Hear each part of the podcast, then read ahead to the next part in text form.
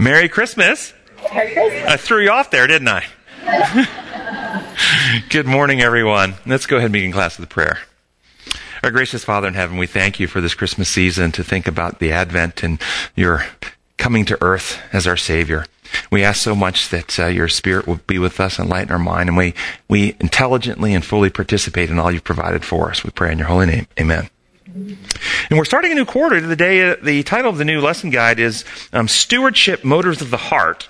And the title for our first lesson is The Influence of Materialism. And just before we get into the lesson, I have a clarification and correction to make.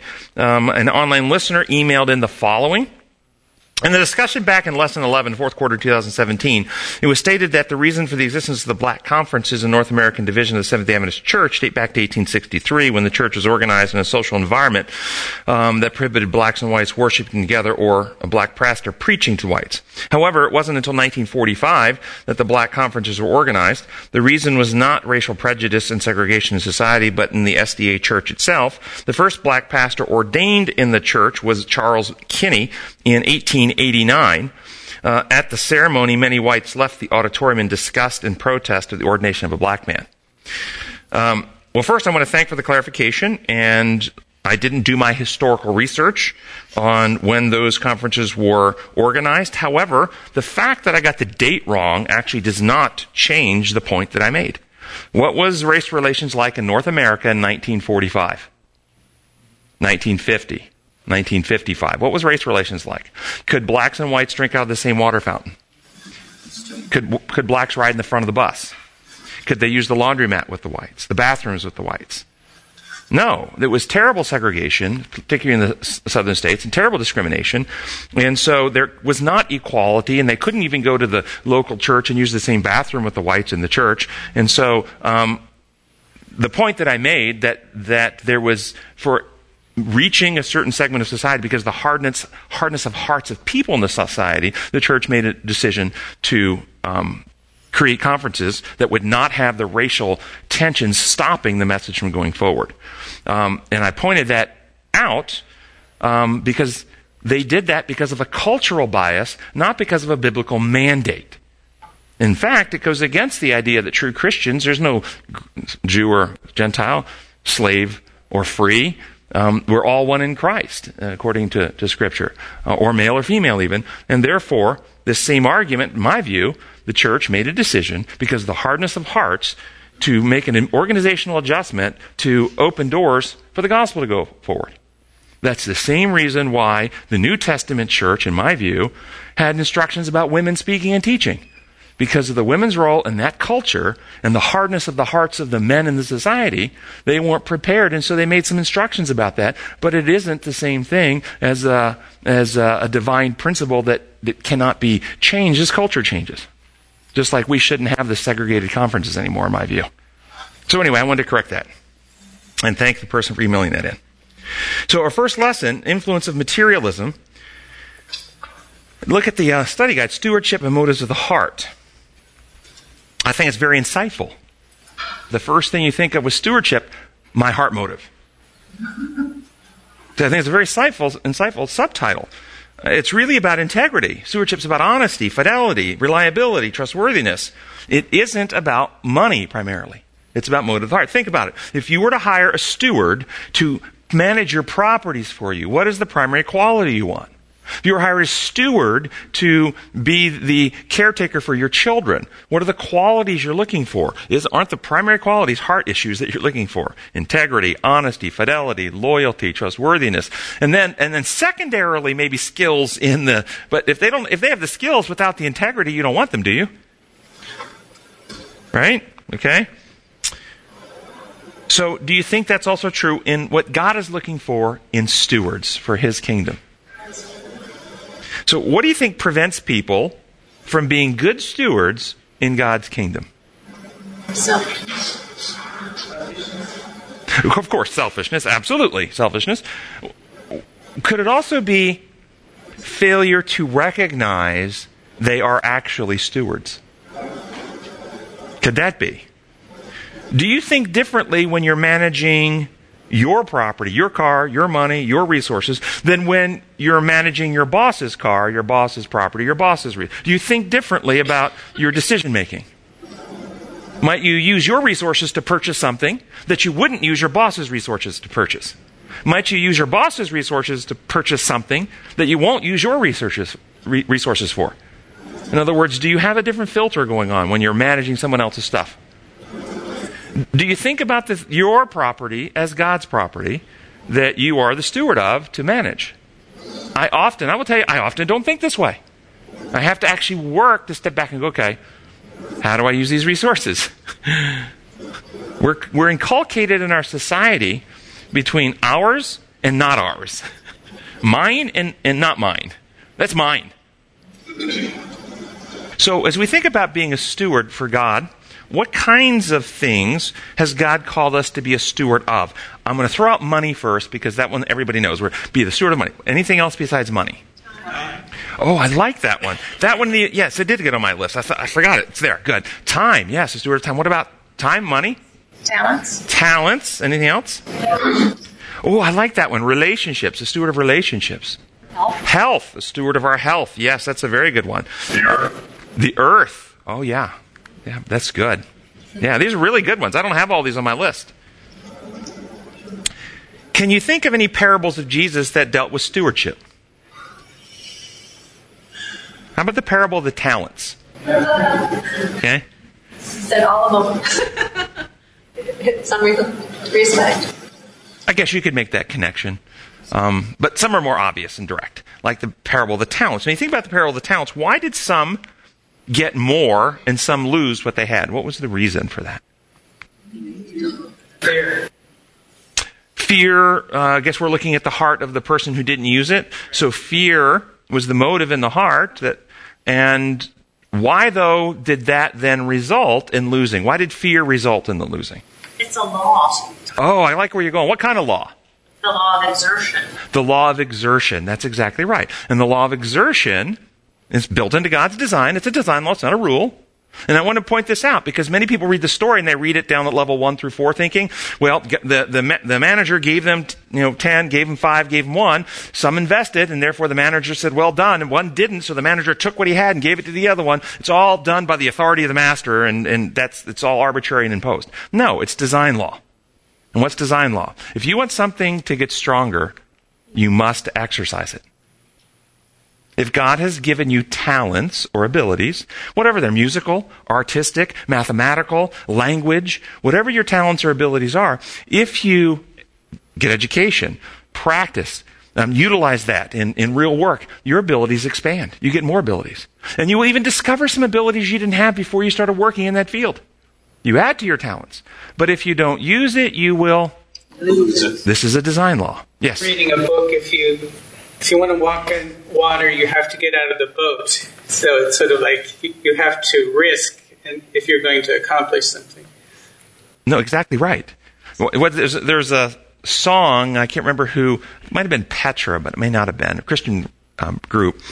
But there was a song, and the lyrics in one of the song said, the waters never part until your feet get wet. Remember the Old Testament Israel when they carried the ark? When the priests carrying the ark would step their feet in the water, then the waters parted, but not until they stepped in. And there's a lesson, kind of what you're saying. Yeah, we have to put in our effort or we don't get the rewards. We don't grow, we don't develop. What is the purpose as stewards for developing our abilities? Innate intelligence, go to school, musical abilities, develop your skills. What's the purpose as a steward of God to do so? Others. Helping other people. Both of you, helping other people. I was going to say to fulfill God's purpose for our life, but you've already nailed it. It's to love others, to help others. That's exactly right. And this week as I was preparing the lesson, I found this quote out of an old magazine called The Southern Worker. It says, the world's Redeemer clearly defines what our duty is. To the lawyer who asked him how he should obtain eternal life, Jesus said, what is written in the law? How readest thou? And he answered, thou shalt love the Lord your God with all your heart, mind, soul, and strength, and your neighbor as yourself. Jesus related the parable of the Good Samaritan and clearly showed that he is our neighbor who most needs our charity and help. We are to practice the commandments of God and stand true to the relation which God has designed shall exist between man and his fellow man. What relation has God designed that's to exist between us? It was never God's purpose that society should be separated into classes, that there should be an alienation between the rich and the poor, the high and the low, the learned and the unlearned. But the practice of separating society into distinct circles is becoming more and more decided. God designed that those to whom he entrusted talents of means, ability, and gifts of grace should be stewards of his beneficence. Stewards. Now, all those things we said, nobody said a steward of beneficence, steward of love. A steward of his beneficence. And not seek to reap all the advantages for themselves. God does not estimate man by the amount of wealth, talent, or education that he may have. He values man in proportion as he becomes a good steward of his mercy and love. When you think of stewardship, do you think of being a steward of mercy and love? Yeah. You touched the talents, right? I just learned something about the meaning of number one in their culture. It's actually the one that received one talent, the one that received the most, because it's a matter of fraction. So the whole is number one. And Jesus was talking about the stewardship of good news at that point. So we are also stewards of this treasure, which is the good news about the character of God. Oh, I like that. And so that would be the character of mercy, the character of love. We're the stewards of it. Is that what you typically think of when you think of stewardship? God has poured his love into our hearts. And, of course, what does it say in 1 John 4:19? We love because he first loved us. We have to receive his love, and then we're able to share and give his love. And I will tell you, right back to the law of exertion, if you want to be better in math or art or language, you have to practice that. If you want to be better at loving people, guess what you've got to do? Love people. You actually have to put it into practice. You've got to love people. That's it. That's why it's important that we share the good news, share the love, share what the Lord has brought us to understand and experience. And then the more you give, the more you will. Why? Why is it the more you give, the more you will receive? Okay, law of sowing and reaping. Okay, you reap what you sow. That's part of it, yes. I said it's a law. Okay, it's a law, yes. It's designed, because think, here's the metaphor. Just metaphor, but I like metaphors. Think about the garden hose on your house and the fire hydrant on the street. If you open them both up full, which gives away more water? Which receives more water to it? The fire hydrant. The more it gives, the more it receives, as long as it's tapped into the municipal source. As long as we are connected to Christ, and we already said, we love because he first loved us. We're not the source of love. And so as we receive the love, the more love we give, the more love is poured in. But what happens if in your home, you've been getting nice, pure, fresh water into your home, and you turn the taps off and you walk away for a year, and a year later you turn the taps on? Do you drink the first glass of water that comes out? No. But it was pure, fresh, clean water when it came into your house. Why won't you drink it? This is a metaphor, but it's a lesson. If you receive the pure love of God, but you hold it, won't share it, won't give, your heart will also stagnate, become selfish. The only way you keep the love pure is by loving other people and giving away. Yes? I also like your example of if you have multiple children and you say, I love my child with all my heart, and then the second child comes along, and you love that child with all your heart, but you already love the other one with all your heart, but our capacity for love is infinite, and it just keeps growing and growing the more that we love. Yeah, so exactly. So when you love the second one with all your heart, you're not loving the first one less. Correct.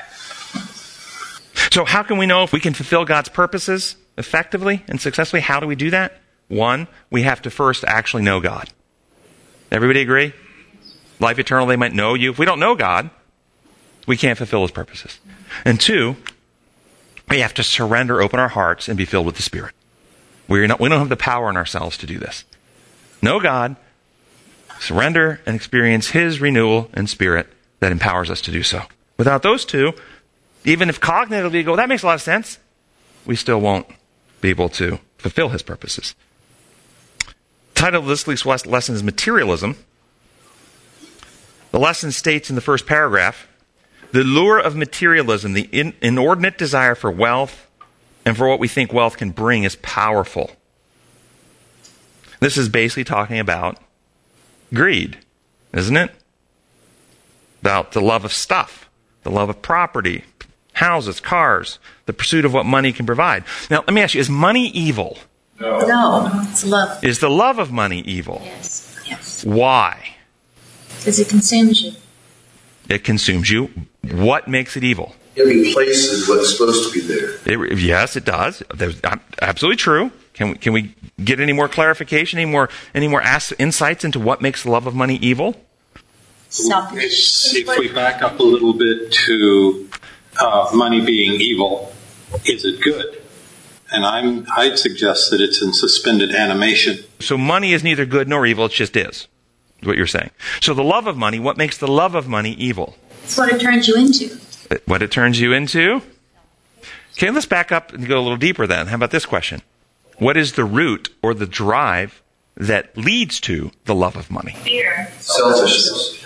Greed. Fear and selfishness. Because what does people who love money, what are they loving about the money? What is it about the money that they love? Now you're getting to it, see? This is the real problem with the love of money.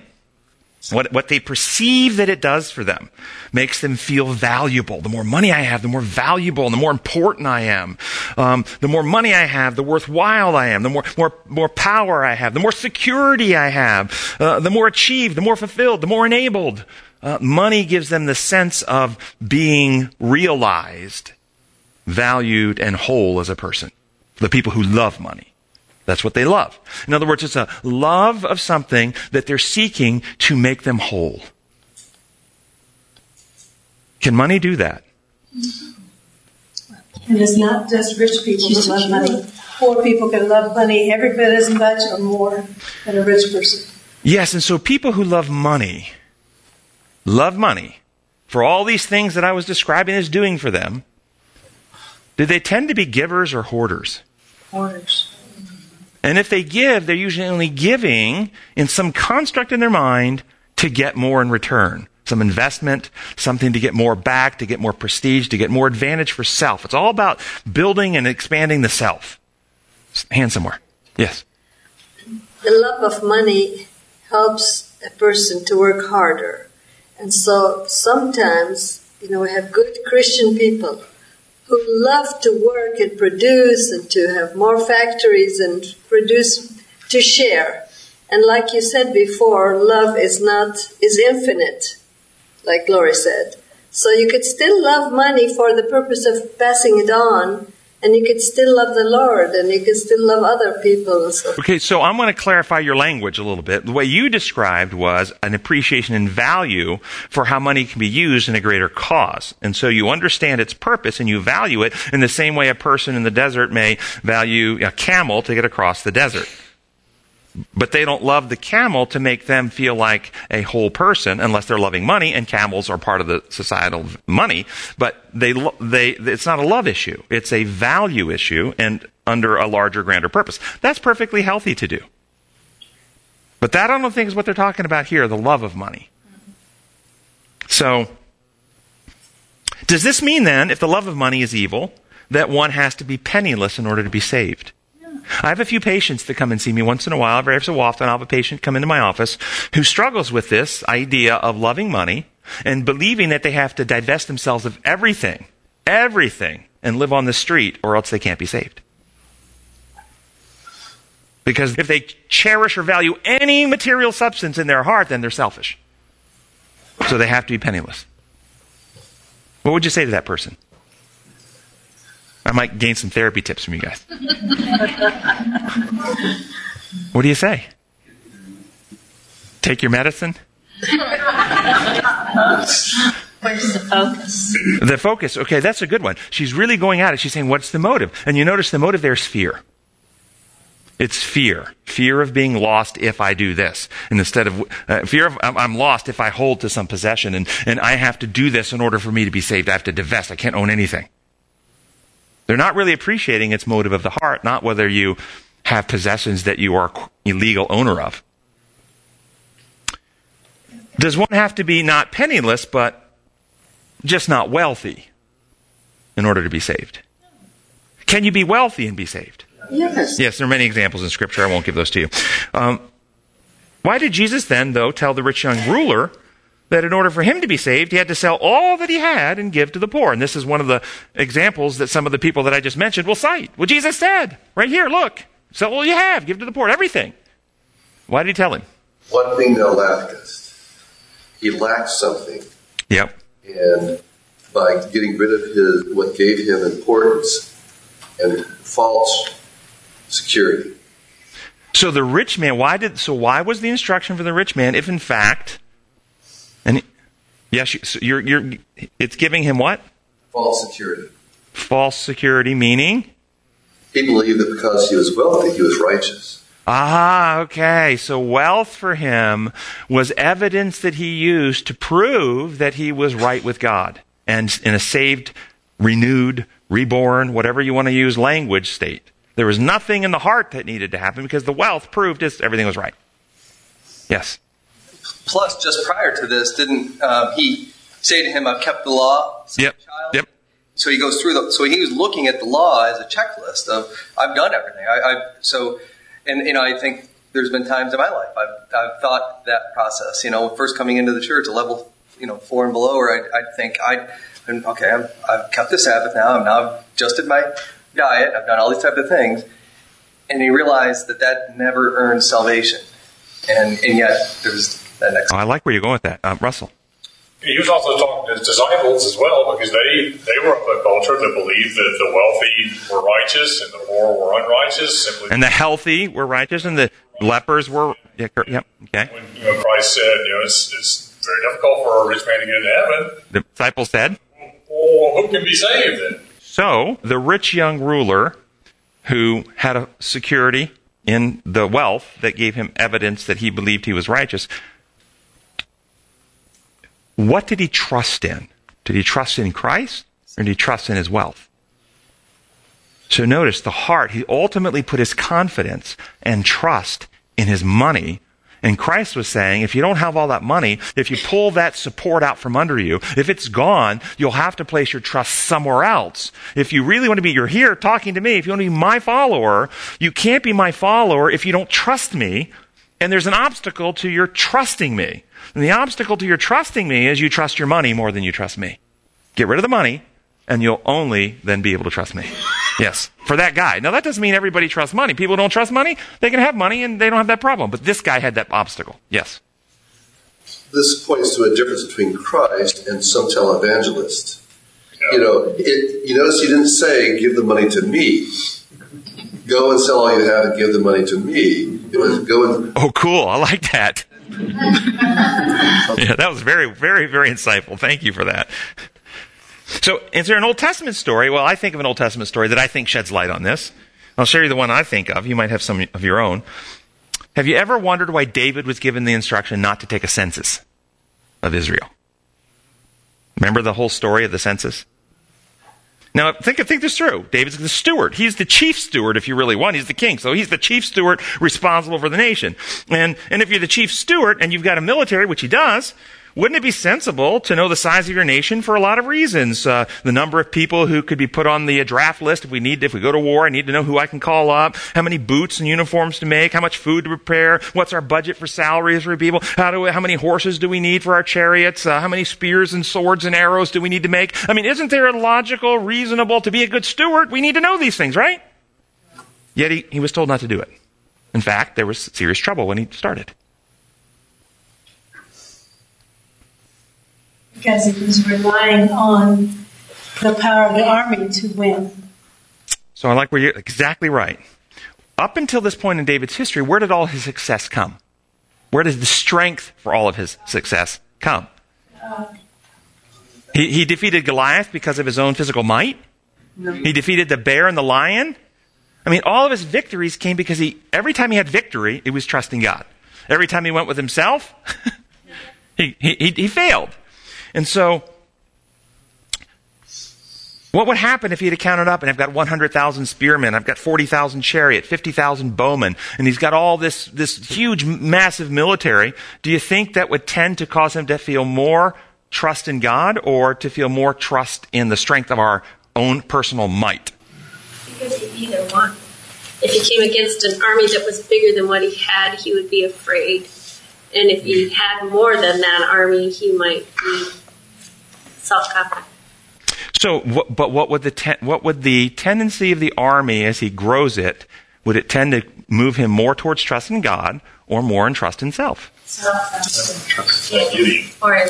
So then why, and I would tell you today, most of us here don't have our personal armies. How many of you have some riflemen? And no, we have savings accounts, stock portfolios, investment properties, and these are the things that we tend to put our trust in and our security in. And I have many patients, Christian patients, come to see me very anxious and stressed, watching the stock market, watching the economy. And I say, there's nothing wrong with being wise and a good steward of the resources the Lord has given you. But where's your trust?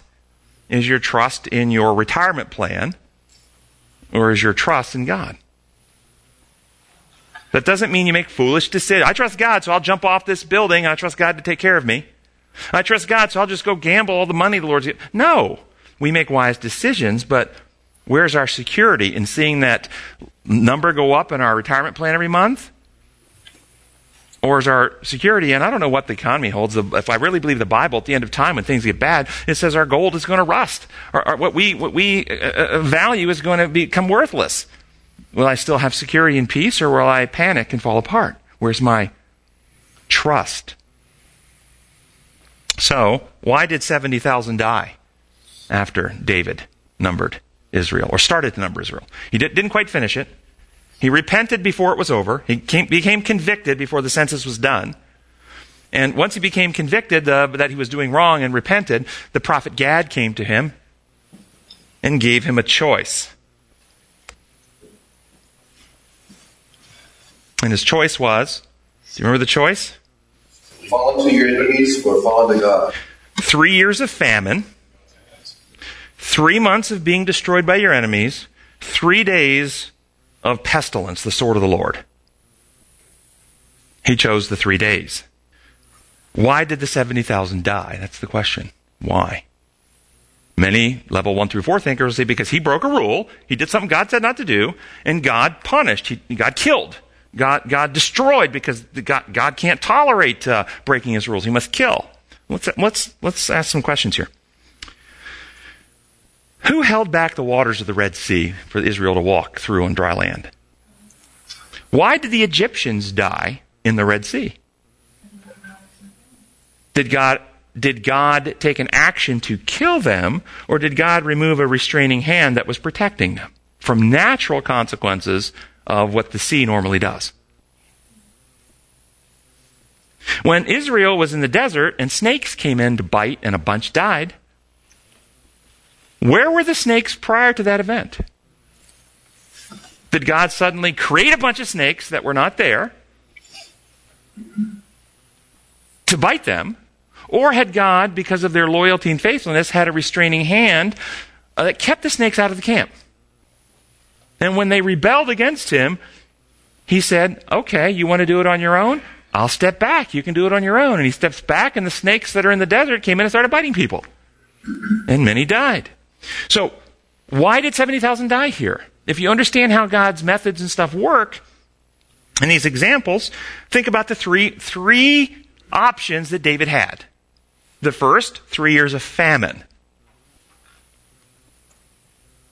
Where's the rain come from? God is the governor. So he steps back, and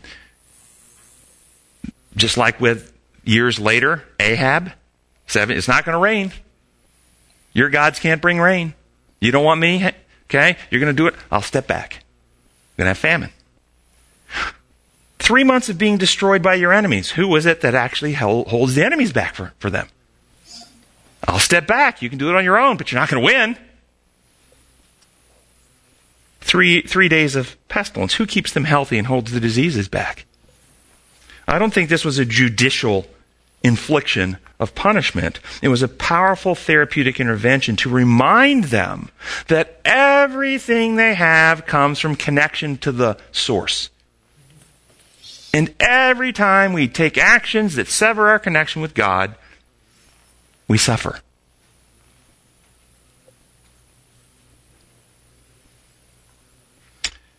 But many would, if you read some of the language in the Old Testament scriptures, many times God is the one who's described as doing it.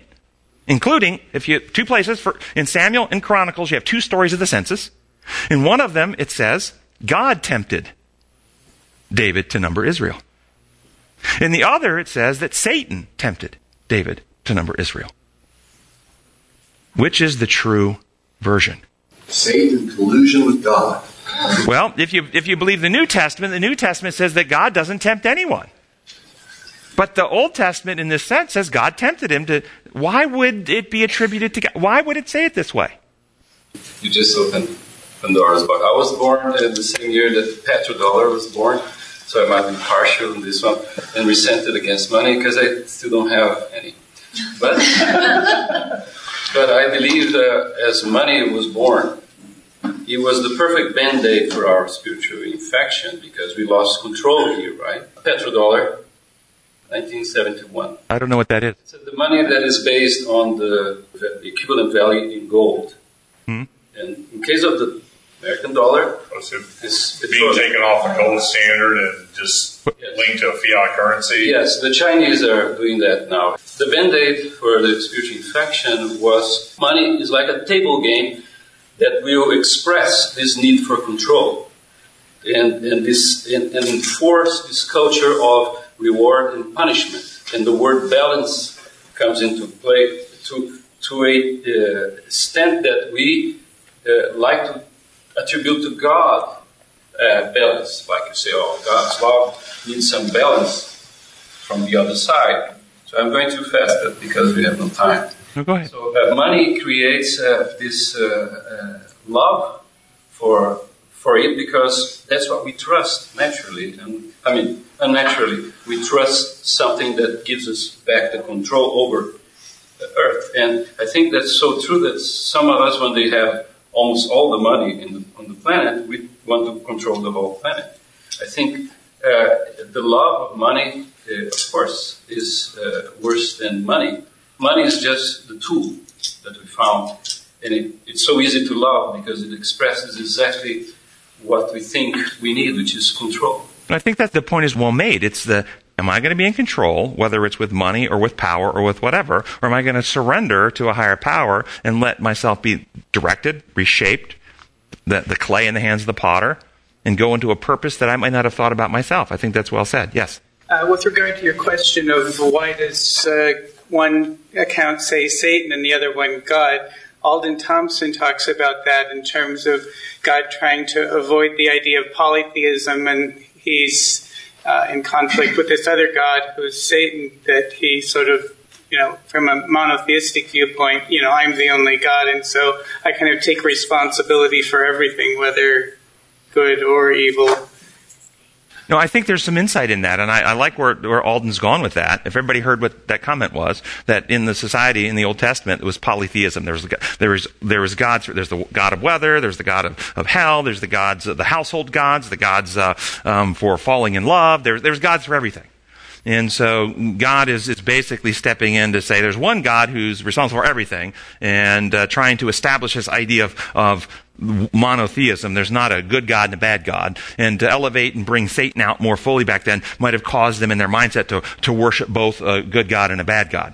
I think there's a lot of wisdom in that, but I think it even goes a little bit farther than that, and that is, what does love do when the object of your love is not mature enough to understand the consequences of their decision and puts themselves in danger? So your child goes out and plays in the street. Your 5-year-old's playing in the street. You've told them not to play in the street. Do you just relax on your porch? I've instructed them. I'm confident in obedience now. I'm not going to have to do it. Or do you actually threaten the child? How many would threaten their child if their child was continually playing in the street? No. Okay, and might your child, if you threaten them, come to believe at a certain age that they need to be protected from you? Could that happen? And might they believe the problem of playing in the street is you? You're going to cause a problem for them. You're going to do something to them. Now, what have you just done? That you know, as in your mature state, that the real problem with playing in the streets are going to get hit, and they're going to be killed by the car. They can't figure all the cause and effect, can't see down the road. They're childish in their understanding. So what do? You step in, and you stand between them and the ultimate painful death, and you allow yourself to shoulder the burdens and take on the negative role that in their mind they now attach to you. Mommy, who is powerful, will punish me. And you now have negative connotations attached to you because you love them so much you're willing to stand in that place. You see this through the Old Testament constantly. God constantly steps into that role and allows himself to be described in ways because he loves his children, and they're so childish, they cannot see down the road. They can't see they're heading for the cliff of idolatry, which will destroy their souls. And so he steps in and says, I will do this to you. I will boil the pot. I will burn the fires hot. You will feel the full force of my wrath. And you hear this coming from the various prophets. But what happened actually was the Babylonians came and took him captive. God didn't do a thing. He stepped back and finally said that, but he warned and warned and warned, just like you would warn and warn and warn, and your kid keeps going out into the street. They eventually get hit by the car. You don't hit them. And this is how I see what's happening in the Old Testament, why it's sometimes described this way. In the last paragraph, it says, but money is one mask that Satan hides behind in order to secure our allegiance. Money is one mask he hides behind. Does Satan hide behind other masks? Can you name some other masks besides money that Satan hides behind? An angel of light. Oh, absolutely. Angel of light. I was going to say, yep. Comfort? I hadn't thought of that one, but I could see that. Yep, I could see that. Relieving suffering. Yep. Yeah, just want to feel. Yeah, good. I like it. Recognition, fame, recognition, yeah, power. How about false science? True science will always reveal God, but so-called science. Counterfeiting the Holy Spirit. Oh, okay, I like that one too. Yeah, false spirits. How about human beings, people? How about religion? Does he ever mask himself in religion? Proclamations of seeking good. Does he ever mask behind, I'm out to do good? The dead or the departed. Speaking to the dead, in other words. How about miracles, signs, and wonders? How good are you at recognizing where Satan is moving versus where God is moving? How good are you at recognizing the difference? If you see a miracle performed, how good are you at telling whether that miracle came from God or came from the power of Satan? You don't think he can perform miracles? How do you think Jesus got to the top of the temple on the temptations? Do you think they walked up several miles, got out a ladder, and climbed up? I don't think so. I think it was some type of teleportation that we currently don't have the technology to do. So I was reading as I was preparing for the lesson in the book called Christian Education. I'm going to read through and we're going to comment as we go through this idea. But think in your mind, how can I identify the activities of Satan that are not open? I mean, it's easy to identify. Come on. It's easy to identify overt, occult worship. It's easy to identify evil of the child molester, the drug dealer, the serial killer. I mean, this is easy to identify as evil, isn't it? What's hard to identify as evil is when the evil masquerades as righteousness. That's the hard. So how do we identify it? There are two classes of, this is out of the book Christian Education, page 70. There are two classes of educators in the world. One class are those whom God makes channels of light. And the other class are those whom Satan uses as his agents, who are wise to do evil. One class contemplates the character of God and increases in the knowledge of Jesus, whom God has sent into the world. This class becomes wholly given up to the things which bring heavenly enlightenment, heavenly wisdom, to the uplifting of souls. Every capability of their nature is submitted to God, and their thoughts are brought into captivity to Christ. 1 Corinthians 10:3-5. Bring all thoughts in captivity to Christ. And by the way, this is my prayer. I hope it's your prayer to be this kind of a teacher. The other class is in league with the Prince of Darkness, who is ever on the alert that he may find an opportunity to teach others the knowledge of evil. If place is made for him, he will not be slow to press his way into the heart. It is true that in the writings of pagans and infidels, there are found thoughts of an elevated character, which are attractive to the mind. But there is a reason for this. Was not Satan a light bearer, the sharer of God's glory in heaven, and next to Jesus in power and majesty? Everything in nature comes from God. Yet Satan can inspire his agents with thoughts that appear elevating and noble. Did he not come to Christ with quotations of Scripture when he designed to overthrow him with his specious temptations?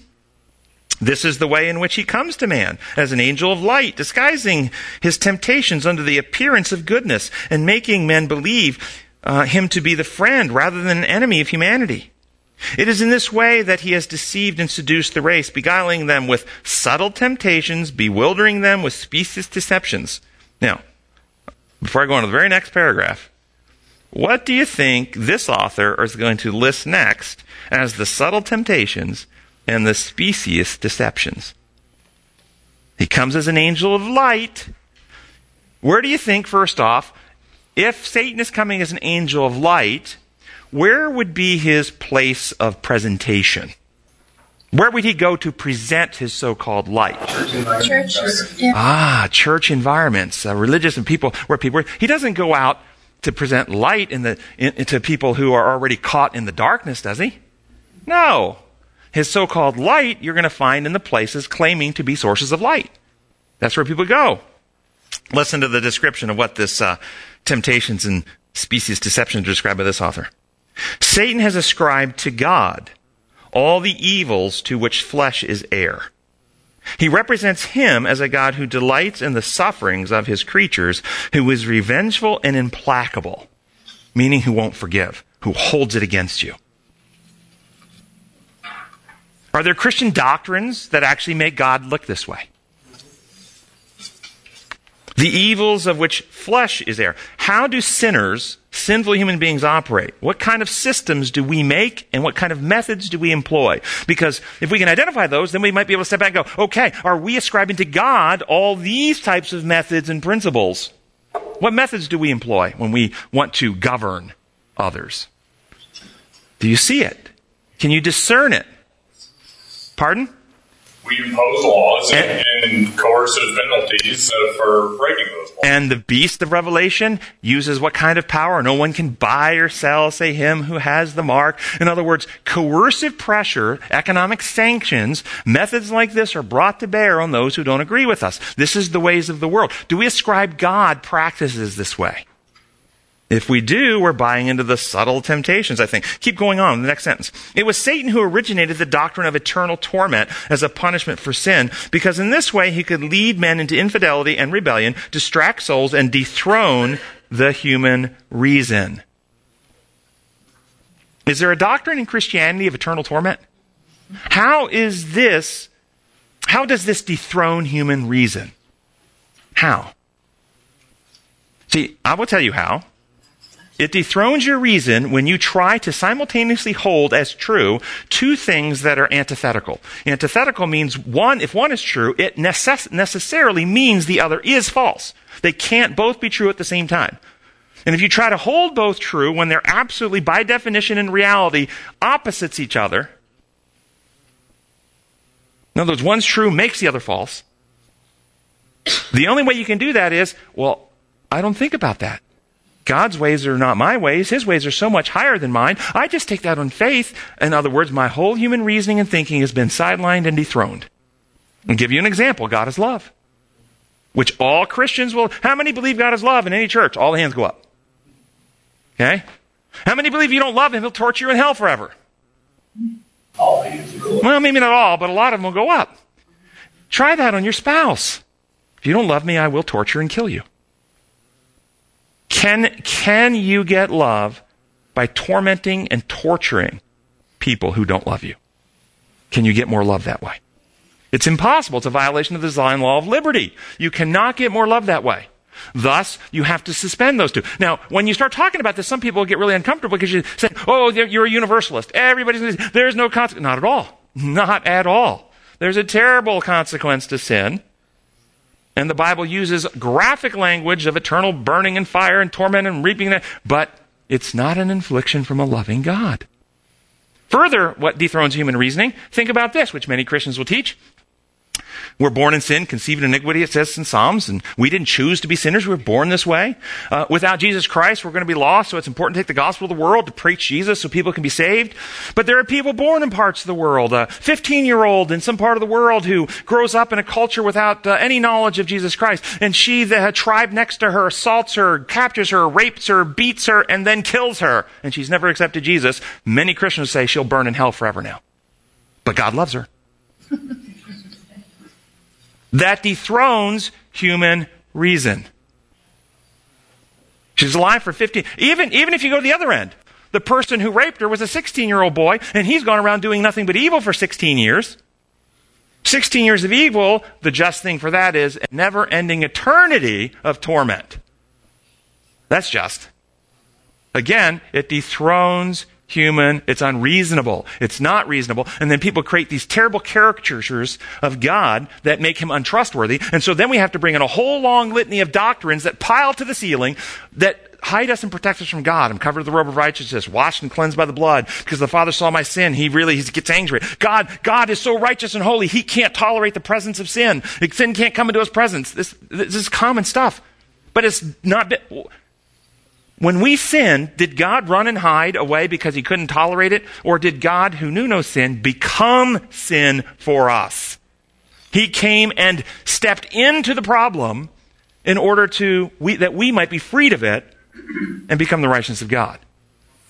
There's so much corruption in Christianity because we have attributed to God the methods of the flesh. We have to come back and worship him who made the heavens, the earth, the sea, and all that in them is. We keep on going with the quote. Heaven looked down and seeing the delusions into which men were led. Yes, and it's delusional to think that God loves you, but if you don't love him, he'll torture you in hell forever. That's irrational. Into the delusion in which men were led, knew that a divine instructor must come to earth. Men in ignorance and moral darkness must have light, spiritual light, for the world knew not God, and he must be revealed to their understanding. And this is the Advent here, and we're in the Advent season. Truth looked down from heaven and saw not the reflection of her image. The dense clouds of moral darkness and gloom enveloped the world, and the Lord Jesus alone was able to roll back the clouds, for he was the light of the world. By his presence, he could dissipate the gloomy shadows that Satan had cast between man and God. Darkness covered the earth, and gross darkness the people. Through the accumulated misrepresentations of the enemy, many were so deceived that they worshipped a false god clothed with the attributes of the satanic character. How many are doing that today? Every sin must be punished. Urged Satan in that document. But this is, again, modern Baal worship. Remember who Baal was? The son of El. As in Elohim, El Shaddai. Baal was the son of El. Baal was the creator of nature and weather, and god of thunder and rain, brought the harvest. Baal fought against the serpent, the Leviathan, fought against the god of death, Mot, and in his battle with Mot, Baal dies and rises again to bring life to the land. That's Baal worship of ancient Israel and Mesopotamia. What's wrong with worshiping the God who is the Son of the Father, who is the creator, who brings us the harvest, who fights the serpent, who dies for us and rises again? What's wrong with that? Baal required appeasement. You didn't get blessings unless you offered Baal a sacrifice. You had to do something for Baal, and if you didn't, Baal would punish you. That's Baal worship. How many Christians worship a God today who says, if you don't offer me the blood of a human sacrifice who was sinless, I will punish you? That's why Malachi said at the end of time, the prophet Elijah must come again, to turn the hearts of the fathers back to the sons and so forth, to bring the message of love. Keep going. The teacher from heaven, no less a personage than the Son of God, came to earth to reveal the character of the Father to men, that they might worship him in spirit and in truth. Christ revealed to men the fact that the strictest adherence to ceremony and form would not save them, for the kingdom of God was spiritual in nature. Christ came to the world to sow it with truth. Pause. Where is the field that the seeds of truth are sown into? What is the field that the seed of truth are sown into? Our minds. Get your mind around that. He came to sow the world with the seeds of truth. That means he's coming to bring truth because Satan is the father of lies. The word of lies have power. They have power in hearts and minds. And the seeds of truth, or the sword of truth, okay? You put all the metaphors together. The gates of hell cannot prevail. And if you think in a warfare setting, you're at war, what kind of a weapon is a gate? Do people run into warfare carrying gates? Gates are defensive weapons. He stole by deception this species into a rebellion against God through lies, and now he's trying to hold on by putting up a defensive barrier of lies, but the sword of truth, that what does truth do to lies? The gates of hell cannot prevail. The sword of truth will destroy the lies and set people free. You'll know the truth, and the truth will set you free. So he presented to men that which was exactly contrary to the representations of the enemy in regard to the character of God, and sought to impress upon men the paternal love of the Father. For God so loved the world, he gave his only begotten Son, that whosoever believes in him should not perish but have everlasting life. Christ declares the mission he had come to earth. Christ declares the mission he had in coming to earth. He says in his last public prayer, and this is John 17, "Righteous Father, the world has not known you, but I have known you. And these have I have known that you have sent me. And I have declared unto them your name, and will declare it. And the love which you have for me will be given to them." When Moses asked to see the Lord's glory, remember what happened? The Lord passed before him and showed Moses the Lord long-suffering and mercy, abundant in goodness and truth, mercy for thousands, forgiving iniquity and transgression, and so forth. When we are able to comprehend the character of God as Moses did, remember Moses' face when he was doing? Okay. We too shall make haste to bow down in adoration and praise. Jesus, contemplating nothing less than that the love wherewith thou hast loved me should be in the hearts of his children. Oh, what an assurance is this, that the love of God may abide in the hearts of all who believe in him. Oh, what salvation is provided, for he is able to save to the uttermost all that come unto him by coming to him. In wonder we exclaim, how can these things be? But Jesus will be satisfied with, hear about satisfaction? Okay. Jesus will be satisfied with nothing less than this: those who are partakers of his suffering, of his humiliation, enduring his namesake, are to have the love of God bestowed upon them as it was upon his Son. Christ is our glorified head, and the divine love flowing from the heart of God rests in Christ and is communicated to those who have been united to him. This divine love entering the soul inspires it with gratitude, frees it from spiritual feebleness, from pride, vanity, and selfishness, and from all that would deform the Christian character. We are the branches. He's the vine. What is it that prevents us from experiencing the love of God flowing into our hearts? I didn't bring this up today, but you guys have read my books and listened to my lectures. What is it that breaks the circle of love and trust? Fear. Lies believed. You believe that your spouse is having an affair even though they're not, but you believe they are. What happens? The circle of love and trust is broken. You close the heart. You must be protected from the one who you cannot trust anymore. Satan lies about God. As we believe those lies and believe him to be this caricature of Satan himself, then we ultimately don't trust him, and we create theologies that are designed to hide us and protect us from him, rather than praying like David of old, "Search me and see the wicked way in me, O God, create in me a clean heart." Yes? Don't you think the basis of the confusion that really comes into Christian circles is that we are taught from the time we're babies, first time we understand anything, to hate evil, to hate the wrong. And of course, movies play on this instinct that we have to hate evil. So I believe people are confusing hating the evil and sort of somehow connecting that to a wrong subconscious view of God and understanding that of God. Because yes, they'll say God is love, but then at the same time, it's like, praise the Lord and pass the ammunition. It's like... Yeah, and many people in my practice confuse evil. I see it all the time. Confuse evil with making mistakes. They do. Everyone in here wants to avoid choosing evil. But many of my patients are afraid of making mistakes because making mistakes are bad and they feel guilty for making mistakes. But making innocent mistakes with good intention is not the same thing as choosing evil. And people who are not freed from that misconception live in terrible anxiety and fear, always hypervigilant, watching and rethinking everything they've done, feeling guilt over stuff that was just innocent.